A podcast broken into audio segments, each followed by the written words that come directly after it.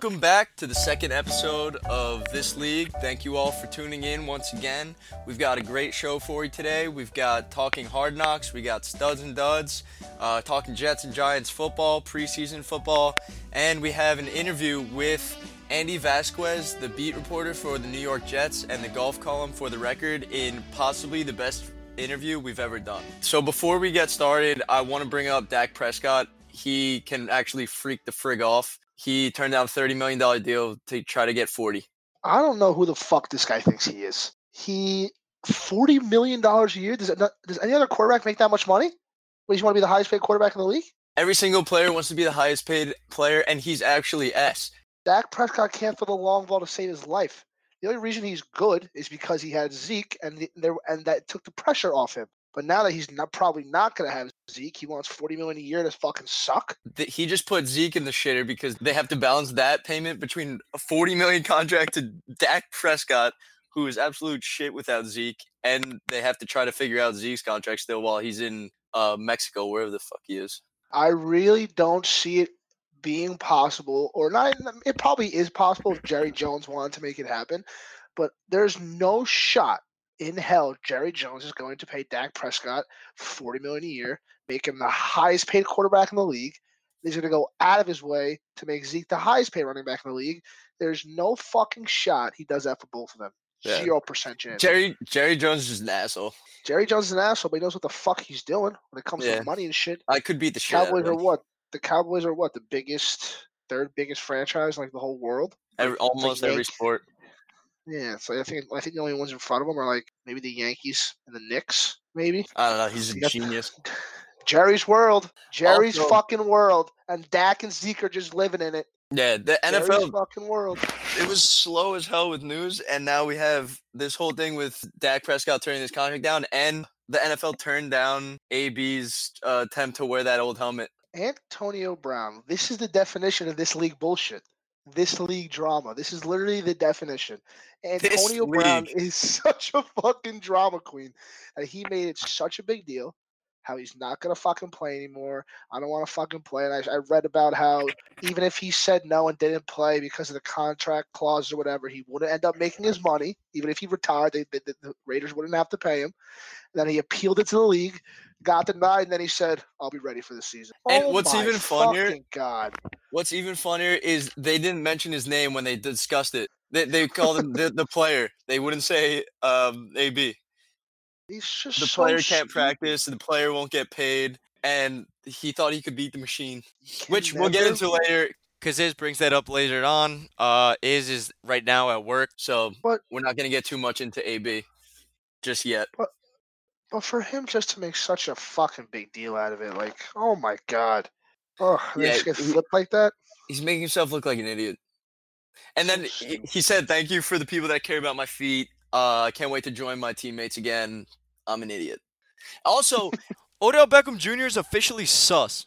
What? You've got to see that Instagram bird. I have not seen his Instagram. I try he to ignore his stupidness. He posted. I un, I'm, I don't follow him.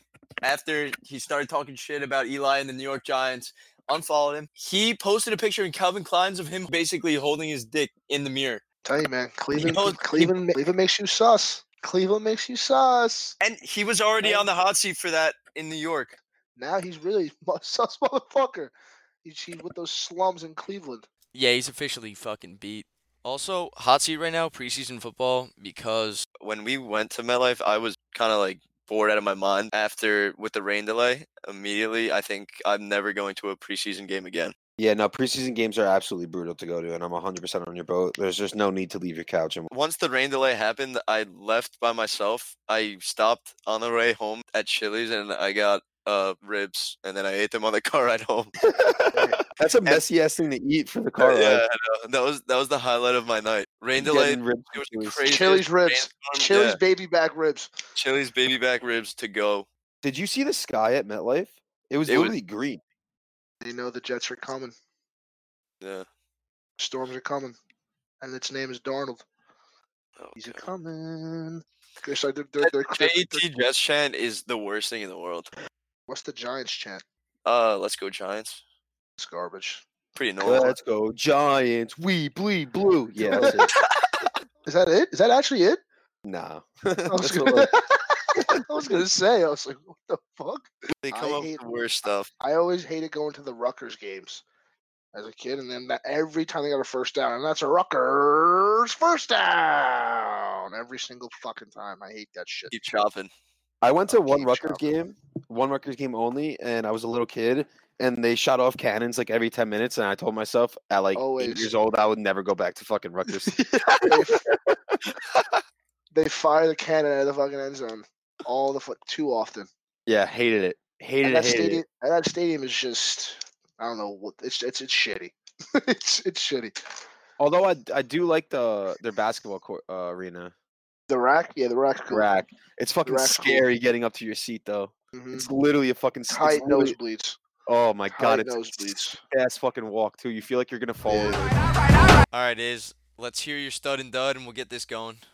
Okay, so we've had a lot of studs and duds this week. It was kind of a slow week in sports, but I could definitely start off with my dud of the week. My dud of the week is Antonio Brown. As any, as everyone saw, this man went into a what is it called? Those ice chambers. Yeah, uh, for- cryo freeze or it's something. like Cryogenics, cryotherapy. something like that. Well, this man went in there with wet socks or sweaty socks and got frostbite on his feet. Can't practice, can't do anything. And then we get a report from the god himself, Adam Schefter, that Antonio Brown is threatening to retire from football because the NFL has banned the helmet that he's worn for the last nine seasons in the NFL. Now, if that couldn't be any more of a dud, I don't know what can be because how do you how do you not just pick a new helmet? And every other receiver is gonna have to wear that helmet. No one else is complaining besides AB. He's just a mental midget, and they have so much space in his head right now. It's crazy. What's even more bullshit is that Hard Knocks is not going to show this. They're going to hype it up to get views, and we're not going to see it. It's just fucking childish. You really think about it's childish that like the reason probably why the NFL is making the helmet change is for pro- uh, pro- probably better safety because they know that's their best, always their biggest issue is head injuries. And like I understand probably his vision is used to one thing, but he's really gonna retire because he can't wear what helmet he wants. That's a drama queen, absolute drama queen. it's absurd. I- You kind of almost think that like maybe the NFL should just let him wear the helmet because if he doesn't even want a safer helmet, maybe his brain is already mush. So who, who, who cares if it gets even more mushy, right? Like And the NFL, the NFL doesn't care if he plays or not. Obviously, they they're gonna want him to play, but they probably don't give a fuck if he says, "I'm not, I'm sitting out because of the helmet change." yeah, Yeah, and then he also can't- said that he, he said that he's gonna hold, he'll hold the NFL liable if he were to wear that helmet and get Yeah, they don't care. And they, they don't care. Like They're a we, machine. we've seen before, they don't care about they don't care about CTE. Will Smith though. They suck. they suck. No. They just make care about making as much money as possible, and that's it. they- how can you even blame the NFL if they're making him get a new helmet? And if he doesn't get a new, if he won't wear the new helmet, he's going to retire. So what is it? And did you guys also see that uh he he said that he uh Rodgers and uh, Brady get to wear their old helmets and the next day there's videos of them practicing with the new helmets on that was new issued by the league. He's dud. He's just a dud. That is a dud of the week. idiot. That's just Who's your that's just stud? him being an idiot. So my stud of the week goes out to the Ocho, Daniel Jones, for lighting up the preseason. We only saw one drive, but my God, does he look good? He silenced the doubters already. I can I could just feel it. He just oh he went out there with po- poise. He went out there with poise. He just went out there and killed it. Just carved that Jets defense up. And as predicted, everyone that was at MetLife Stadium was screaming trade Eli as soon as that happened. Six for six, he was he looked good. Eli- Eli- Yeah, Eli's in the shitter now. Uh, he's I- Eli's about to have be one bad game away from the entire fucking fan base calling for his job. Okay, okay. I I will say he did have very good drive, but again, one fucking drive in the preseason. Still know what the fuck's gonna happen. And That's all we needed, playing though. it- And he was playing against the shit. He's playing against the second team defense, and probably not even any of those corners probably won't even end up starting the regular season. And all I've heard from all the Giants fans is, "Oh my god, this is it. This is it." Well, especially ev- too that he was fucking he was so ridiculed for being drafted at six, like it was his fault the New York Giants drafted him. I mean, he's been getting shit on and hated on since the since the second he got drafted. No one wants him to like succeed, and it was just like it was honestly like uh it was a great feeling watching him go out there and do what he did because m- most Giants fans don't even want him, and now that everyone's Sure. behind him, Yeah. So so so now you think everybody's behind him? How many games you giving Eli then? I think you gotta give him to the how bye. you you got to give him to the bye. Okay. Bird, what's your uh, stud and dud? So I'll start off with uh, my stud start of the week. Probably always stud of Major League Baseball is Mike Trout. El Goat. It just really Dog. surprises me that Mike Trout is so I feel like underrated and not appreciated by the public enough. One because he's not he doesn't have that like charismatic like he's not that Derek Jeter type or, or or that kind of type of player. He's very quiet to himself. But statistically, right now, he will end up having the greatest possible baseball season statistically that anybody's ever had. And just this week, he I think he's, now he's at 39 home runs, and he is one of the first players to hit a home run in every single American League ballpark. It's absurd. Wow. And That and he has the absurd. 450 million million dollar contract. I just wish he was more like outgoing and not from Millville, New Jersey, It's just a dumb. and actually actually was able to like did like all the sponsors and everything. But like he's that, that's just not who he is. Like He's he a body armor York- athlete. yeah, if he if he came to New York, which I thought he was really going to come to the Yankees, I really did. He'd be huge. He can literally do whatever he wants. Or he still he still can. He's probably the highest paid athlete in, in, in North American history. But I just wish like people actually appreciated him more for like how fucking good he is. And he is going to win the MVP and possibly have an unreal, probably one of the best seasons ever. Everybody's just like, uh, just Mike Trout doing Mike Trout. Okay. So my dud of the week has to be that the Orioles and that fucking performance, them getting absolutely smacked. It was literally a football score. I think what, what was the final score? 20, 24? I think it was 23 2. 23 too, yeah. 23 2 with 25 hits, 12 extra base hits, um, five five batters had all had three hits.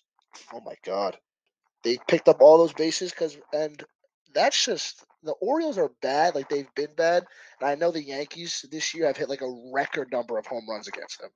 Like at any time they play the Yankees, the over is just hits every time. But to give up that many runs, it's like it was pathetic. At the end of the game, they had literally they had outfielders, just position players throwing like 50 mile 50 like slow as shit and these guys are hitting absolute bombs. Stupid. imagine taking your kid to his first baseball game as a Orioles And fan and to they get that game? absolutely shit on. Hey, Bird. Exci- The yeah, Astros, the Astros catcher Maldonado, five at bats, zero hits. The only player on the team to have no hits in Oh that my game. that sucks for him. That is a dud too. Um, all right. My stud of the week is Damon Sheehy-Guiseppi. This is a guy who was spending two nights on the grass outside the facility, and one night at 24 Hour Fitness, he showed up to the Browns workout. He convinced the doorman that he was friends with the Browns vice president of player personnel, Alonzo Highsmith, and he lied God. about his identity and then got onto the field. Ow. Finesse God. That's how you do it. Fake it till you make it. Fake it till you make it. I'm rooting It's for like- him now. Yeah, he's a makes team. So I'm gonna keep my dud kind of short this week. Uh, it's legs. So we have preseason going back into action. We have soccer back in uh, England, and just in general, legs have been a bad beat this week. A mega dud. We have players getting absolutely blown into pieces, like Jermaine Kearse with a broken leg. We have torn ACLs on every single team, pretty much. We have uh, sprained ankles, sprained knees, and even Liverpool goalie Alisson, he pulled his calf in the first week, out four to eight weeks. So just in general, um, legs are a big dud this week. And from there, we'll go into talking hard knocks. We had the first episode of this series last Tuesday. It was absolutely atrocious, so boring. Derek Carr's a weirdo. Derek Yeah. Carr is a f- sketchball. Sus. Sus motherfucker. I don't. He, he was Came- so weird. He, he was acting for the camera the entire time. He was trying so 100. hard. It it sounded scripted. Yeah. it almost does sound Sounds Do you, scripted. do you think? Do you think uh, Jon Gruden wrote down that speech before for that first intro? He had It was good. he he It had was good. speech written down the day they announced the Raiders were on Hard Knocks. Yeah, he's been waiting for that moment. It was love- he is- electric. he- it got me ready, he- and then the next scene was Derek Carr like jerking his kids. I don't Yeah, like Derek a- Carr at all. No. Dude, he was real weird. Like the oil on the arms and shit. Like that was sus. Yeah, that's too much. That was It looked- weird. It, it looked like he was a paid actor trying to be Derek Carr. yeah, literally. I also had a feeling that like not a feeling, but like I, as I was watching it as the show progressed, it almost seemed like Gruden is like a big time high school football coach. Like he's not High like school? yeah, he like just seems to like he's like in high school. Like his speech actually fired me up though. I would have ran through a wall if he was saying that to me in person. Yeah. But um I don't know. I'm just I think Gruden's a big joke. Uh I think I feel like the the players didn't respect him at all. No, and I think that's the problem with AB. Like there's no way he respects Gruden at all. Oh, it's, he's it's Coach AB. He's a, he's also a TV Yeah. personality too. he is a TV personality. He's a TV It's- personality. Yeah. he's loving this limelight from the hard knocks because he gets to go back to what he's good at. Of He wasn't. If you look at his track record anyway, Gruden's Gruden's not that successful as a coach in the league. Not he at all. inherited He's, he he's inherited Tony. Dungy. Uh, He's a quarterback guy. yeah, he he, should- he inherited just- uh, Tony Dungy's team, uh, Tampa, Yeah. and they then he took Tony Dungy's team to the Super Bowl. But other than that, he was actually pretty awful as a head coach there.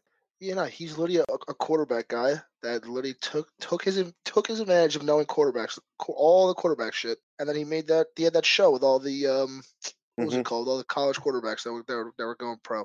The Gruden camp. with him. Yep. I Who's also the other guy in Hard Knocks that was an idiot? Oh, Johnathan Abram. Yeah. rookie safety. Just trying to hit everyone, and then what was up with the horses? It's I don't seems know. They're scripted. Old Town weird. Road playing in the back of the bullshit horse ride.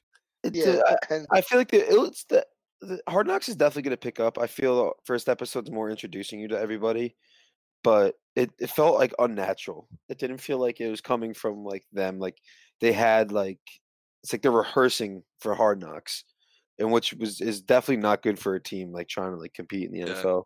I was rooting for Ronald Ollie, the, the guy that uh Me too. Last year after too. we after the first ten minutes we we meet him. I found that to be hilarious. I found it so funny that they spent all this time talking about. They, literally, the- good part of the episode, they were like, "All right, this." They were talking about him, and then he got cut within 25 minutes of the of the of the show. that crossover with Last Chance U was perfect. Yeah, it was. It might have been the best TV perfect. crossover I've ever seen. Hard Knocks and Last Chance U. overall, I think next episode's gonna be better. We're gonna get introduced to more people. I really hope Derek Carr has as little camera time as possible because I hate watching him. I hated watching him. Oh, he's the worst. And it's they make it all about him, and he's the worst by far the worst person on camera.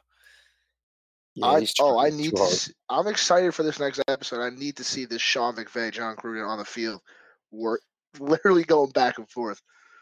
There's a brawl in it. 'Cause- I, s- I did see that in the uh, preview. Yeah, there is There's a brawl. With the Rams, There's a brawl. Yep. Yep. I'm excited. There's I a think. Sean, Sean There's McVay. they're gonna they're gonna try to out football guy each other. Yeah, yeah. Who can who can say more weird shit about football in one setting while yelling and walking around and blowing a whistle? It- It's gonna be football guy terms just getting screamed at each other, just launching yeah. football words into the air. I'm and I'm telling you, don't be surprised if it gets to a point where they're just saying the same shit back and forth, and one person says it, they're just echoing each other from other sides of the field. Uh, they, they each have megaphones, just trying to be louder than each other. And that's talking hard knocks. All right, so next up we have Andy Vasquez, the Jets and golf beat writer for the record and North Jersey, Also, top-notch pilot and the best guest we've ever had. by far. So now joining us is Andy Vasquez, who covers the New York Jets and golf for the record and NorthJersey.com. Uh, thank you, Andy, for joining us. Thanks for having me, guys. All right, so we wanted to jump into you as a journalist with your career. I've- read that you're Detroit born and you're a UCF alumni. How did you get into the New York market and decide to write for the Jets and uh, golf, I guess? Just kind of happened, man. I mean, like I went to college out of high school to be a pilot, believe it or not. Wow. And uh, Shit.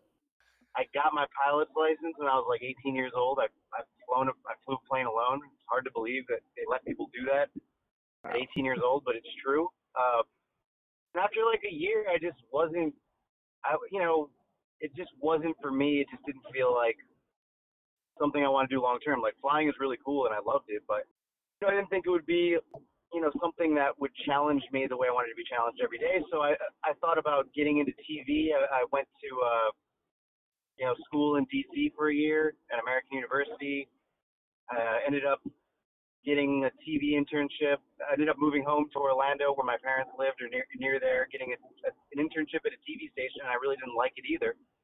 So I wanted to go like in depth on on some of these stories. So I went to my college newspaper and I said, uh, you know, it was the Central Florida Future at uh, UCF, and I said, uh, you know, I'll, I'll do anything. I'll cover women's soccer. I'll cover wrestling. I'll cover whatever there is to cover. I don't care what it is. It doesn't have to be football. Just just let me write for you, and let's see where it goes. And the sports editor liked me, and, and he became the managing editor of the of the newspaper about a month later, and, and made me the sports editor. So I went from you know really never I had written for my high school newspaper, but not having much experience to being the sports editor of of a newspaper, college newspaper at a big school. I mean, UCF is like the biggest school in terms of undergrad enrollment in the country. So in the span of the month, I was in charge of covering football, covering everything for them, and, and assigning writers, and, and it just kind of went from there. Uh, I covered UCF when they were terrible that first year. I think they were, were they were winless under George O'Leary. The next year they went to the Hawaii Bowl. Brandon Marshall was on that team. Yeah. And uh, and then I went from there and ended up uh, you know getting a job at a small paper in in Stuart, Florida, and then a year later having an opportunity to come up here and cover high school sports and that led to me getting a chance to cover the Brooklyn Nets for their last year in Jersey, their first four years in Brooklyn, and then I switched over to the Jets in 2016. Wow. And I've been doing that ever since. Yeah, that's awesome. That's a great story. Journeyman. Very versatile. Yeah. So you're you're a pilot writing for the. Jets. Yeah, I mean, I'm not. I mean, I guess you, once you get a pilot's license, it never expires. But I'm not current. Like I have a medical Yeah. certificate isn't current, and I don't. Like I would. I think I know how to fly a plane still. I think it's like I hate to say like riding a bike, but like you don't forget physically how to do it. It's just like I wouldn't know any of the regulations, and you know, not knowing the regulations is a good way to get yourself killed. So I would not be interested in flying unless I took a few lessons again. yeah, maybe we stay behind the out of the cockpit. Yeah. All right, so I'll, I'll ride. So I'm good with that. uh, so moving on now. One, now that you're with the Jets, uh, just a couple of different questions. We've got Iz, who's a Giants fan and a Brooklyn Nets fan, and then we have Okay. or a New York Knicks fan, and yeah, then we have Bird, who's a diehard Jets fan, and I know he has a couple questions for you. Yeah. Sure. So Sorry so- about the last few years for the Jets, man. Yeah, it's always bad. I'm a Jets, Knicks, and Mets fan, so I got the worst over here. I got it the absolute worst. But but, but right now, like uh, you uh, you can agree with me that maybe you can agree with me that you I think the Jets out of all three of those teams, like they got a they have a decent shot this year. They're built their their program's going in the right direction. Yeah, I mean, you got to be excited as a Jets fan because they've upgraded the talent in several spots. I mean, obviously Le'Veon Bell is an exciting addition, uh, and, and C.J. Mosley is a guy who I think is really going to help a big problem the Jets had last year, which was communication in their linebacker court, Yeah. which I think like led to a lot of those big late breakdowns that really, you know, kind of haunted them all year. It's what the reason they couldn't close out games more than anything was that their defense would give up a a terrible play at a, at a bad time. So um, I think there's a lot to be excited about. And Sam Darnold, you know, I've watched his first 11 training camp the coaching staff. I'm not, I, yeah, I don't love yeah, new coaching staff too, and I don't I don't love putting a lot of stock into into training camp. But you know, for a kid who's in his second year in the league, learning a new offense, adjusting to a new coaching staff, he looks better than he did at any point last year in practice. So Yeah. uh, What- there's a lot to be excited about. What do you think about the the, the, the two headed monster I call it of Gase and Williams? Do you think it's gonna clash? Do you think Uh, working out? Who made it again? Sorry, you broke up there. The, the two-headed monster who? Uh, Adam Gase and Gregg Williams. I feel like one's pretty much running the offense and Oh, one yeah. pretty much takes care of that defense. Do you think they're gonna clash at all, or do you think it'll end up working out? things go. If they get off to a good start, everything's going to go smoothly in terms of of that. If, but if they lose, like they start one and four, something bad like that, people are going to start pointing fingers because th- there's expectations this year. There's expectations for them to be better. I don't know exactly what the expectations are, but they need to show improvement. So if they don't, if they have a rough start, you know, these guys are both intense, competitive personalities, and you know, some blame could start flying around. But uh, you know, I like you know what Adam Gase is trying to build here. It's definitely been a different vibe in training camp, more intense practices. Players are definitely being held more accountable. They know that if they screw up, they're going to hear about it later that day in the film session. They're going to be called out in front of all their teammates, and I think you know that's a good thing for for this team. And um, it's just going to come down to how well the Jets do at some of these positions of weakness. You know, they, if you look at their cornerbacks, Yeah. they're one injury away from having a guy you've never heard of on the field. And same with wide receiver. I mean, other than Robbie Anderson, Quincy Enunwa, and Jamison Crowder, there's only one combined touch receiving touchdown on the rest of the roster from the receivers, from Josh Bellamy. No one else on that receiving staff has ever caught a touchdown in an NFL game. So Wow. if they can Jeez. stay healthy at those key positions, they they can be okay. But and, and same with the offensive line, by the way. There, there's only John Toth and uh, Lewis, who they just traded for. Those are the only backups who have ever played in an NFL game. So if if they hit some problems on the offensive line, cornerback or receiver, it could be a rough season. But if they can stay healthy at those positions, they have the talent to be good. Like I could see them winning enough games to contend for a playoff spot. I don't think that's out of the question. Really? So would that be? Would so you would take over the seven and a half for the season? I think that seven and a half is like a really good number because Yeah. it's it's tough. It's like I can you can look at this roster, look at the depth, and talk yourself into anywhere from six wins to ten wins. You can there's an argument to be said for all of that. Um, if Darnold comes out and, and plays really well, and if they stay healthy, this can be a really good team. And if they catch a few bad breaks on the offensive line, and, and their cornerbacks are, are garbage, they could be a bad team. So I think seven and a half is like a really tough number. I would I think I'm going to pick them to win eight or nine games. So Yeah. I would go over it, but it's not it's not a slam dunk. Yeah. So following up about Adam Gase, he seems like an actual football guy, and uh, the Cali vibe is definitely there. Do you think with New York, if they were to take a downward turn, would he uh, be able to handle the New York market and the media? So here's the thing that is really misunderstood about Adam Gase. Like I'm sure when he got hired, you saw a couple clips of him like getting snippy with the media. Yeah, Um, and, and he's an intense guy. And I'm sure you saw that press conference, and that was weird. I mean, Definitely. it, it he, he did have a great interview with Yes. Some crazy eyes. Yeah, but that's. I mean, look, I, I know some of the guys who work down there in Miami, reporters, and they all liked him. Yep. He- And I've, I've, you know, had the chance to get to know him. You know, it's not like I know him well. Not, any reporter that tells you usually they know a guy that they cover well is, is is not being totally truthful. But I've had the chance to like sit in a room with him, talk to him, and he's a likable guy. I think all of us uh, who cover the team like like him so far from what we've seen, but you know it's zero and zero, so it's hard to tell exactly. I think he's going to be intense. I think there's going to be times when he gets mad, but you know, back and forth, he works with us well, and I think uh, you know I think he can handle you know being criticized. I think he can handle dealing with the media. I don't think that's going to be a problem. Uh, you know, I think what's going to be a problem is if things go poorly, kind of some of the his personality may some of the things he says may come across, you know, more intense. Could hurt him a little bit. You know what I mean? Like Yeah. there could be a clip of him getting angry and stuff like that, and, and that may not be reflective of like what relationship is with the media, but And the media will soundbite or a immediately blow that up. Like that. What's Now, that? and- The media, I said, the media would would absolutely blow it up if he was to say anything in the wrong type of way.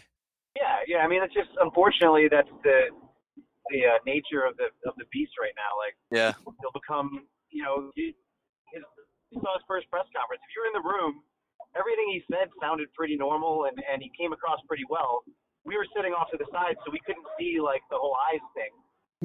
and then you you see on Twitter what what happened. Uh, I mean, you would listen to that press conference on radio, he probably would have come across pretty well. And and seeing it on TV, it wasn't. So that's just kind of the nature of social media and, and, and you know television these days. They're going to take those kind of highlight clips and, and blow them into something bigger than they are. But Adam Gase is definitely like charming enough, smart enough to be able to say the right things in front of the media 90% of the time, 95% of the time.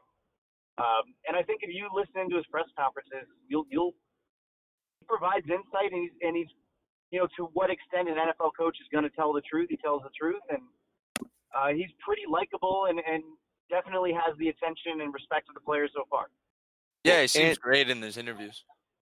Andy, I have a question for you. interesting. Sure. D'Anthony. Um, so this defense definitely looks to be at the top of the league this year. I think you would know better than most of us. But alongside Jamal Adams, who do you think is the X factor of this team? Do you think it's Mosley? Do you think it's someone else? Or what do you think? Um, I think it's Trumaine Johnson, man, because if Hmm. Trumaine Johnson has another bad season, um, they're, they're, the cornerbacks are not going to be good. And if you think about a defense, if if you can have a great pass rush, but if your cornerbacks are giving up quick hitters all day, when is the pass rush going to get to the quarterback? yeah, that's so, that's the problem the Giants been having.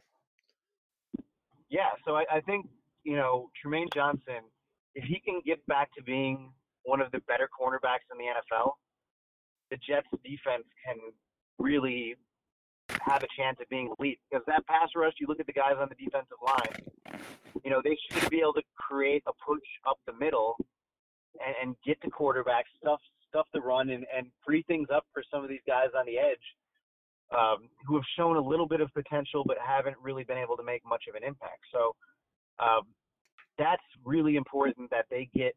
You know, Darryl Roberts is going to be important too. It's going to be important that he is not a guy that gets picked on by opposing defenses. He's never been a starter in his career. And now they've elevated him to a starting role. So if Roberts and Trumaine Johnson especially can kind of turn, if Trumaine could turn things around this year and be the guy the Jets thought they were getting when they gave him that big contract last year, I think the defense has a chance to be special. And and if he doesn't, and if the cornerback play isn't there, I think you you could see a lot of frustration on defense this year.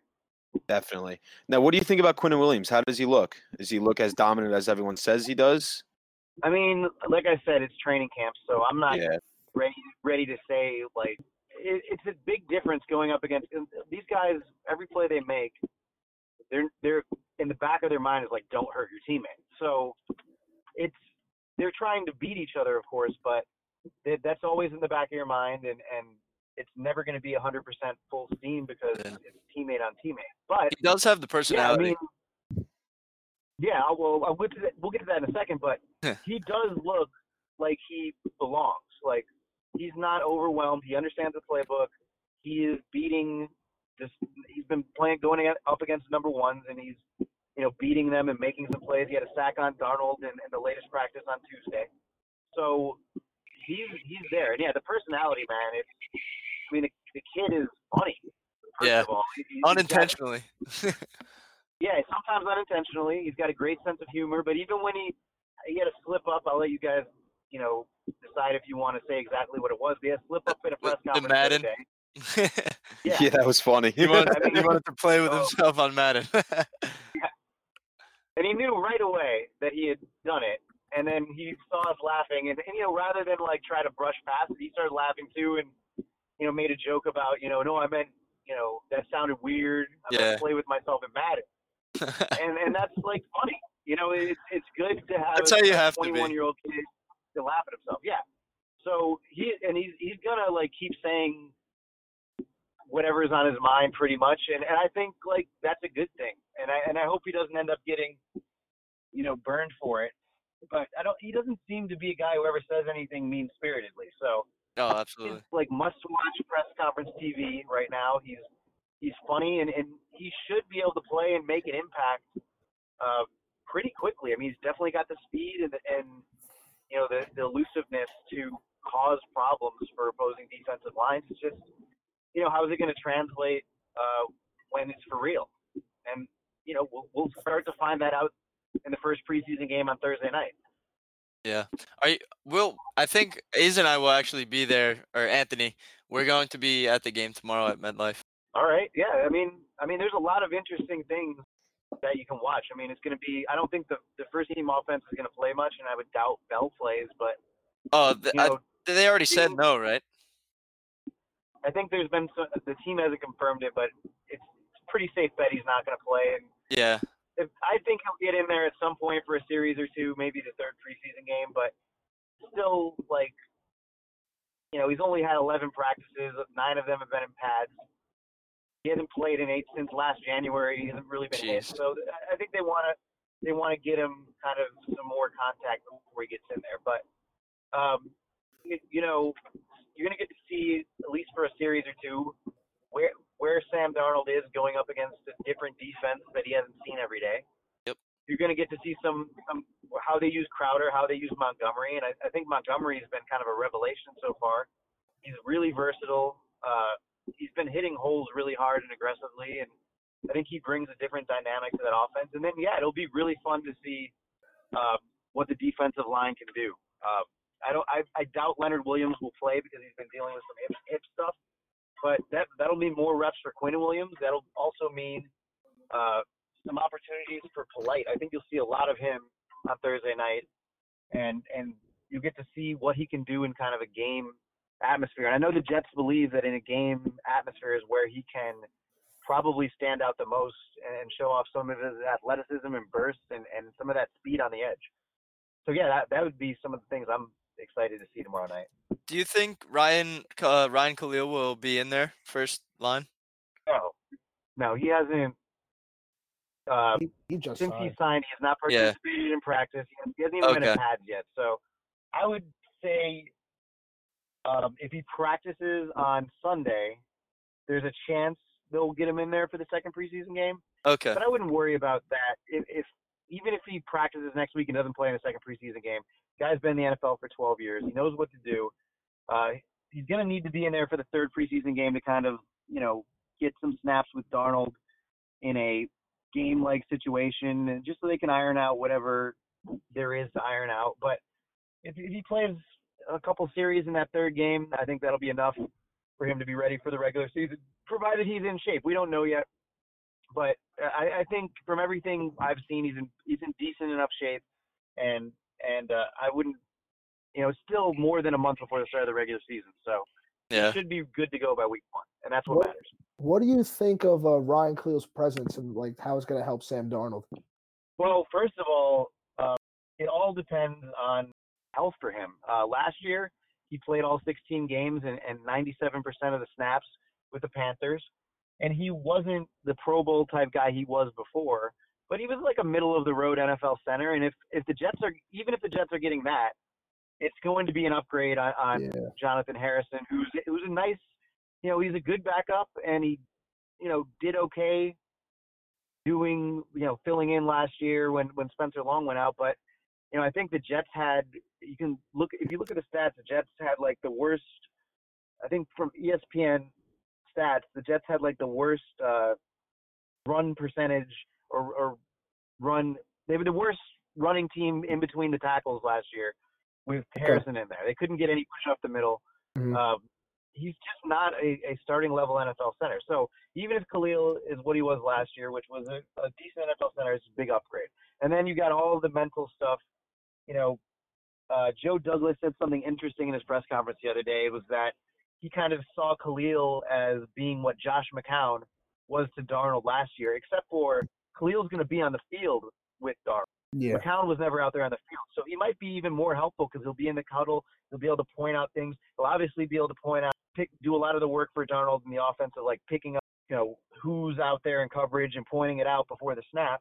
It'll be less stuff on Darnold's plate, which means he'll be able to focus more on just making throws, making the right reads, and uh, I mean, I think that could have a really big benefit for Darnold. Um, of course, it all comes down to will Kalil stay healthy, and if he, if he can play 16 games, uh, it'll be well worth the the 8.4 million. Uh, you know, that's that contract, by the way. A lot of it is in incentives, so they're not guaranteed. If he doesn't play a lot, he's not going to get the full 8.4 million. Yeah. But if he does play every every down, the Jets will gladly pay him 8.4 million because it'll be well worth it. I got a, I got another question for you. Now, Sure. do you think Robbie Anderson's a number one receiver in this league? Because me personally, I don't think so. I think he's a bona fide number two, but his connection with Sam seems pretty pretty real right now. And if he could be that deep threat that he was like part of the season last year, they could they could look to go somewhere, especially with Darnold making uh huge strides in his second year. Yeah, so I guess the the cool thing is we're going to find that out this year. The answer to your question is as of yet, no. He has not shown the kind of consistency or versatility that uh, would make him a number one receiver. He just hasn't.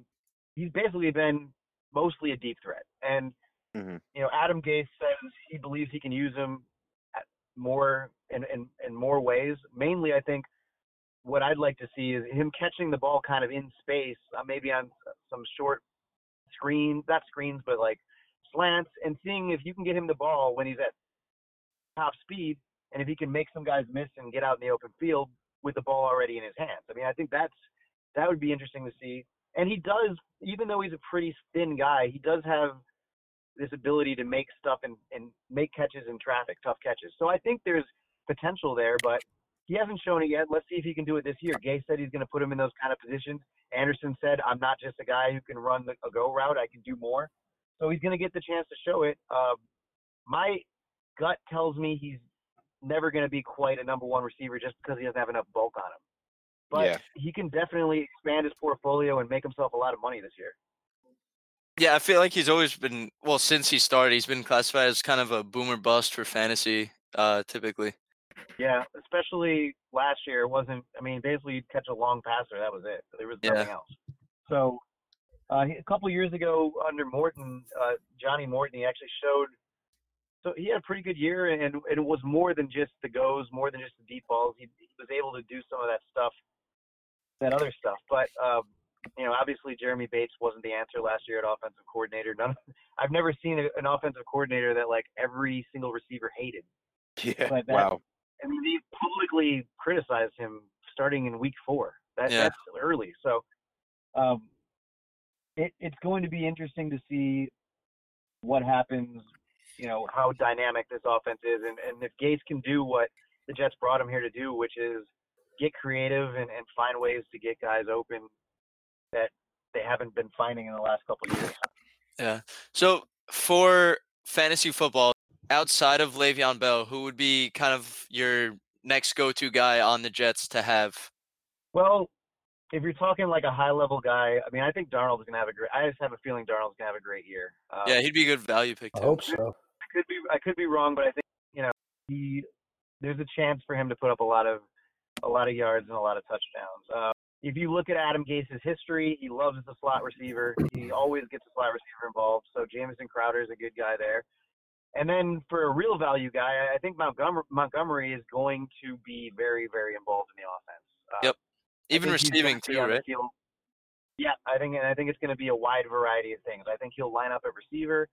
I think you'll see him in He was a some great pickup. two, in some two backfield sets. Back, I think you'll see him in the backfield, Le'Veon Bell uh, a lot.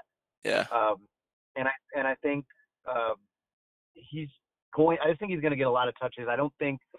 You know, I- I know the Jets signed him to be a backup, but I don't think that's going to be his role. I think he's going to He's be too pretty involved in the offense. Yep. Yeah, I, I just think, and I think Gase likes him and and and that versatility, and so I, I think you know he's going to be really involved. Um, and then another guy who's interesting is Chris Herndon because he has a connection with Darnold, and he's going to be a big part of the offense, but he's also not going to play for the first four weeks. So That's huge. is that going to scare away some people and and in fantasy? And is that going to be a thing where like he might drop a little in the drafts and, and it be a good pickup? You know, late. I mean, maybe you wait. Maybe he doesn't get drafted and you wait and get him later in the season. But I think like there's no doubt in my mind he's going to be just as impactful as he was in last year's offense this year. So uh, he's another interesting guy, but it, it's hard to kind of gauge what you want to do with him because that's you know four weeks is a long. That's a quarter of the season. That's a long time. Yeah, like, I really do hope Darnold succeeds not only fantasy wise, but definitely just on the field performance level because I've been through this with the last USC quarterback. We did go to back to back championships, but his biggest memory from him is the butt fumble, Mark Sanchez. So I hope Yeah. that, I hope I hope this one turns out a little better. I Which it already is, it already is looking that way. Yeah, I mean, there's some. If I wasn't around to cover Sanchez, but uh, you know, I don't. I don't have the stats in front of me, so forgive me. But I, I, I think Darnold threw like 17 touchdowns and 15 interceptions last year, and I think Sanchez as a rookie, his numbers were not nearly that. I think he threw a lot. I think he threw more interceptions and fewer touchdowns. He just So you're already dealing with a guy who has a, has a better baseline, and you you're already dealing with a guy who can make. I, I think he can make a lot of the throws that that Sanchez couldn't. So, um, and he certainly, More- he's definitely more athletic. um, yeah, and he certainly has that mobility, which is also key, and the ability to make these throws while he's on the run. So he can do a lot of stuff that Sanchez couldn't do, and I think you know, mentally, it's he sees the field better.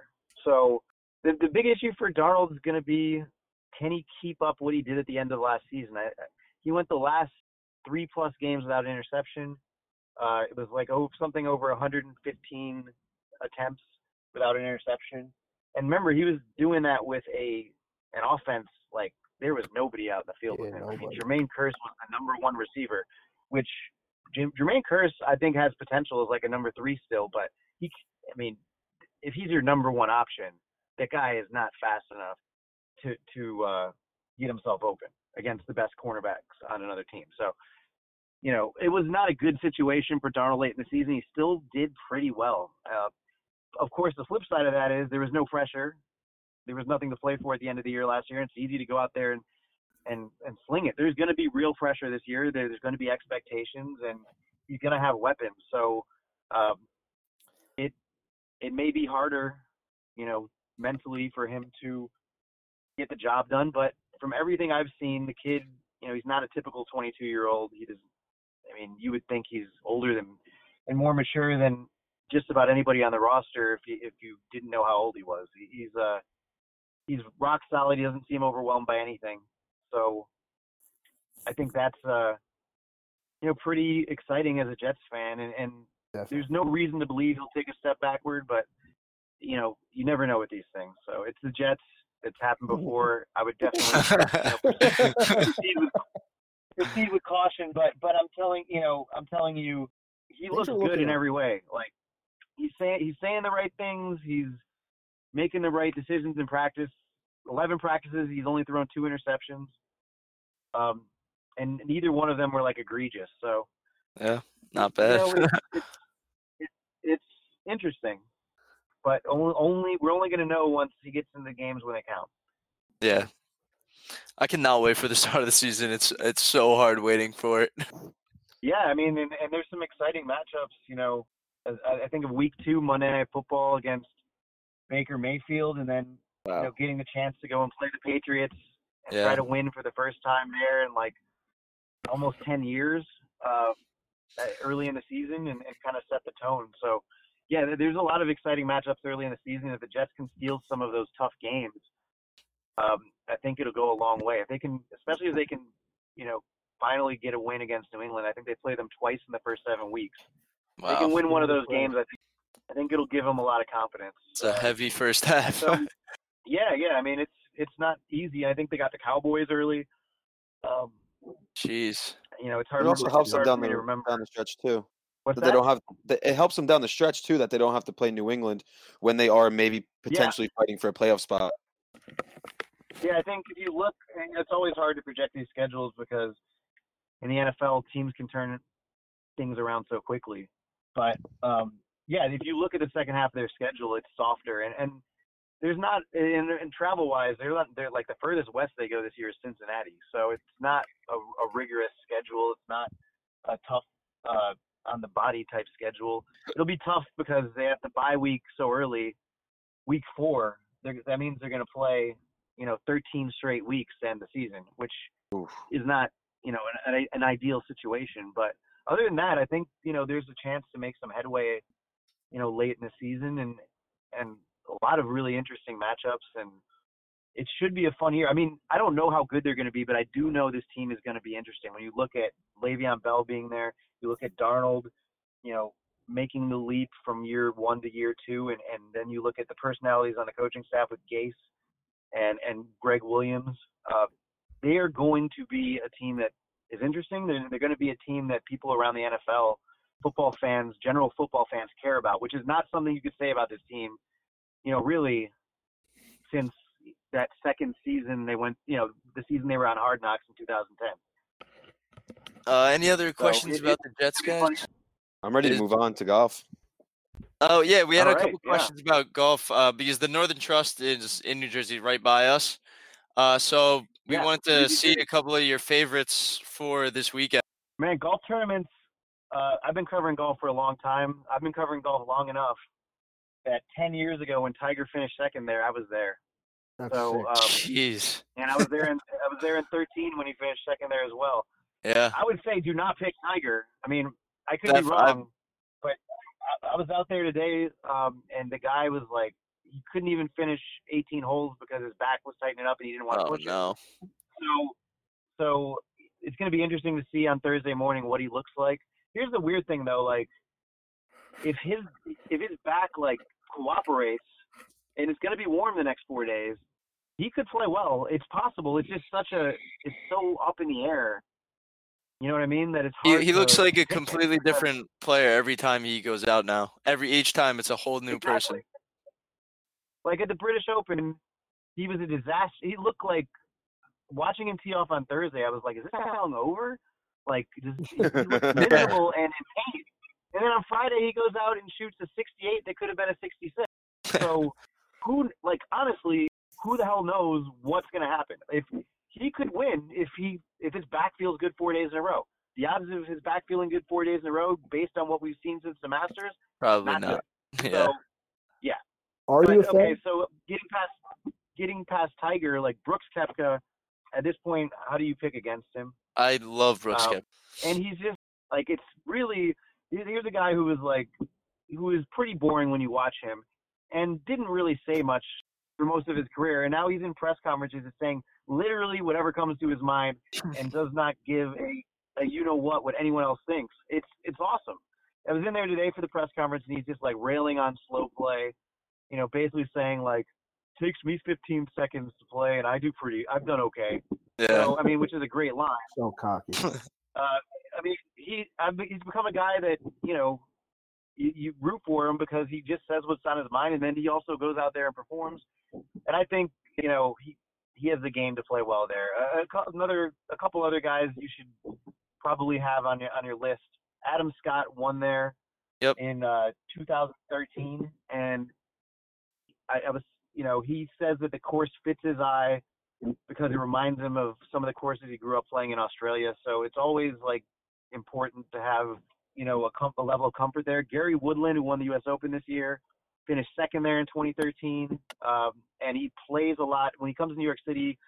He plays at Liberty, so he knows the course well and feels comfortable there, and doesn't have to hit a lot of drivers, similar to Pebble Beach. So he's Yeah. another guy to watch. Uh, I love Xander Schauffele.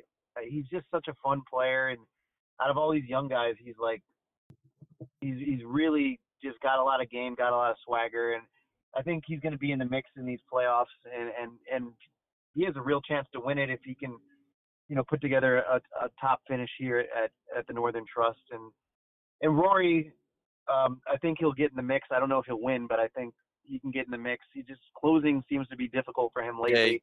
Can't he putt. the doors off. Yeah. yeah. If he doesn't I know- if he doesn't have like a two shot lead, he's, it's hard for him to hold on. Didn't Dustin Johnson win it a couple years ago? So he did win. He won it in 2017. I think it was at Glen Oaks on Long Island. So totally different kind of golf course. Oh yeah, Um, yeah. And he won it at Plainfield in 2011. That one was shortened to, to 54 holes because of a hurricane. Wow. So um, he's won it twice in the last 10 years, but this is a different kind of golf course. It's more about, you know, hitting the fairways. Um, and if you get out of position on this golf course, it'll get you. Like the, the winning score there, I think was, you know, eight under in 2009 and maybe 10 under in, or 11, nine under in 2009 and 11 under in 2013. so it's not Yeah. like a birdie fest. It's not, and I don't think it will be this year either. Although they just got a ton of rain, so it's going to be soft, and there might be low scores on Thursday and Friday. I think it'll toughen up on on Saturday and Sunday, and you're gonna it's gonna be like a complete test. You're gonna have to hit the fairways, and if Dustin Johnson's driving the ball well, he has as good a chance as anybody. But he's been a little shaky with that lately, and that's why he, he really hasn't uh, contended since that second place at the PGA Championship at Bethpage in May. Are you a Tiger fan? Like, are you going to be rooting to see Tiger on Sunday in the last pair, the couple last pairs really competing for the for the win? I mean, it's weird because fan, you know, I have to be objective, so Yeah. I'm always But- rooting for the best, best story. Yeah. But yes, of course, it's going to be a That great would be the best Tiger's story. gonna make it. yeah, I mean, ideally you get Tiger and you get Brooks, and Brooks, yeah. Rory all playing well go, going into Sunday, and that's, uh, I mean, that's that's going to be a that would be a blast, right? But Yeah. um, I mean, just as a human, yeah, it's it's just more interesting when Tiger's playing well, and I mean, I think anyone who watched the Masters, like that was awesome. I mean, Yeah.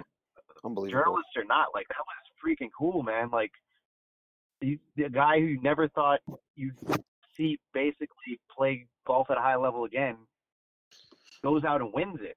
One of the greatest. Eleven years ever. after winning his last major. Yeah, I mean it was that's that's cool, and and I think you know as golf fans and, and sports fans, we're always gonna want to see greatness last as long as it can. So yeah, the human being, I want to see him keep winning. I want to see him challenge Jack's 18 majors because like you want to say like I was alive, I was there, I was watching Tiger, Tiger Woods when he went on this historic run.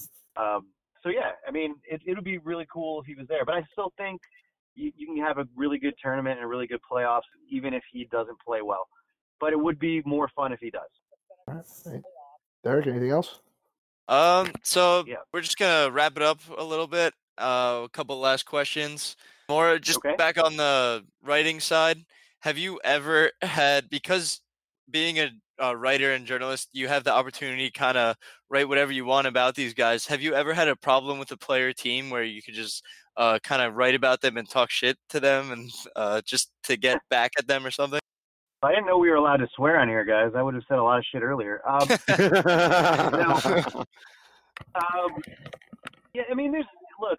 It's not my job to write things that are going to make the team happy. It's my job to write honest evaluations of what is happening. So there's been times when I covered the Nets where they didn't like a player, maybe didn't like something I wrote, or um, the team. There's certainly many, many times where the Jets don't like things that I write or tweet, and that's okay because that's my job to write my my take on what's happening and and my evaluation of of a player or a situation. So I mean, um, there's you know there's been I'm not going to get into specifics or names, but there's been times where I've tweeted something uh, and a player saw it, and then a couple days later, you know, wants to talk about it and isn't happy, and that's fine. I mean, Yeah. That that's not a big deal. I mean, it's it's actually like flattering to know that players uh, are actually reading this stuff. I, I don't Yeah. think they they really should get hung up on it. It's I mean, at the end of the day, if if you don't like that I tweeted about your contract or something to that effect, like you're still making millions and millions of dollars to play a game. So why do you care what I think? like all that should matter is what the te- your teammates and your coaches think. Um, but yeah, and there's sometimes where players don't like questions that you ask, but I don't. I really try not to take it personally, personally, uh, because I don't. You know, it's not. A, I'm 99% of the time, it's not me attacking a guy's character. It's just attacking the way they behaved or or the way they played. So if I write that, that I didn't like what some guy did or didn't like the way he played, it's not personal. It's just, you know, fans aren't going to believe me or my readers aren't going to believe me if they think I'm in the tank for the team or, or a player. So it's important to be objective and important to call guys out when necessary and important to praise them for playing well when, when they do. Uh, so that, you know, my readers know that what they're getting from me is not bullshit and it's real. Yep. Uh, any last questions, Bird? Is Oh, this has been awesome. I'm having Yeah, this has been great. I got no more questions though. so that we really do appreciate you coming on. Oh, it's not a big deal, guys. I don't mind. Yeah, and man, I just- appreciate you having me. And it's fun to you know talk about this stuff and and kind of get you know a different perspective because you know a lot of times we just kind of get locked into what we're doing day to day and don't know what people are wondering. So about the team. So it's good to to hear you know what outside perspectives are because we're so in it every day that I mean I just you know some certain things I just don't think about. I don't think about um, you know I don't spend a lot of time thinking about how the outside is perceiving Adam Gase or how um, you know they're perceiving Le'Veon Bell or or I mean I, I, you think about that stuff somewhat, but I'm usually just dealing with kind of my perspectives on these guys and and uh, you know you, we can't think like fans because I can't do my job that I can't do my job properly that way. So it's it's good sometimes to get a, another perspective. We'll def- I'll definitely come back on once the season gets started and, and we have some uh, real football to talk about. I do appreciate you guys having me on, uh, and it was nice getting to know you a little bit and talking some sports. Yeah, absolutely. Thank Oh, you so much for coming Yeah, on. Uh, we appreciate the first interview, uh, just the experience for us to have, and uh, love talking to some Jets, Giants, and local f- sports. Yeah, it's been truly, truly an honor and blessing that you guys came on. Well, absolutely, and just make sure you you let whoever is next know that I was the best guest you've ever had. Yeah, Oh, absolutely. Absolutely. Thank you so much. All right, Thank guys, you. thanks. Hey, I All hope, right, you, I hope you, you have a better day tomorrow. That's for sure. Yeah. All All Okay, right, sorry. thank you, Andy. Uh, I, I'm sorry I fucked up your sign off, guys. You're all good. And that's a wrap for the second episode of this league podcast. Thanks everyone for tuning back in, and we'll wrap to you on Thursday. Peace out, motherfuckers. Peace.